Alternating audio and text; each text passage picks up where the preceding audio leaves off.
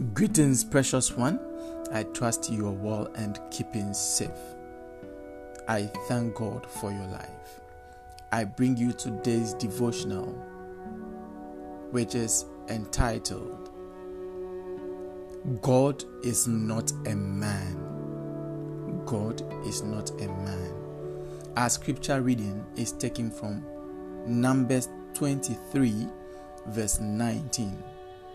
And I read God is not a man that he should lie, nor a son of man that he should change his mind. Does he speak and then not act? Does he promise and not fulfill? End of reading.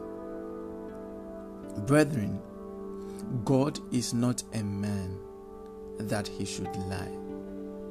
God is not a man to change his mind about what he has told you. God is not a man to speak and will not act. God is not a man to promise and not fulfill it. This is our all powerful God. Whatever He says He will do is what He will do.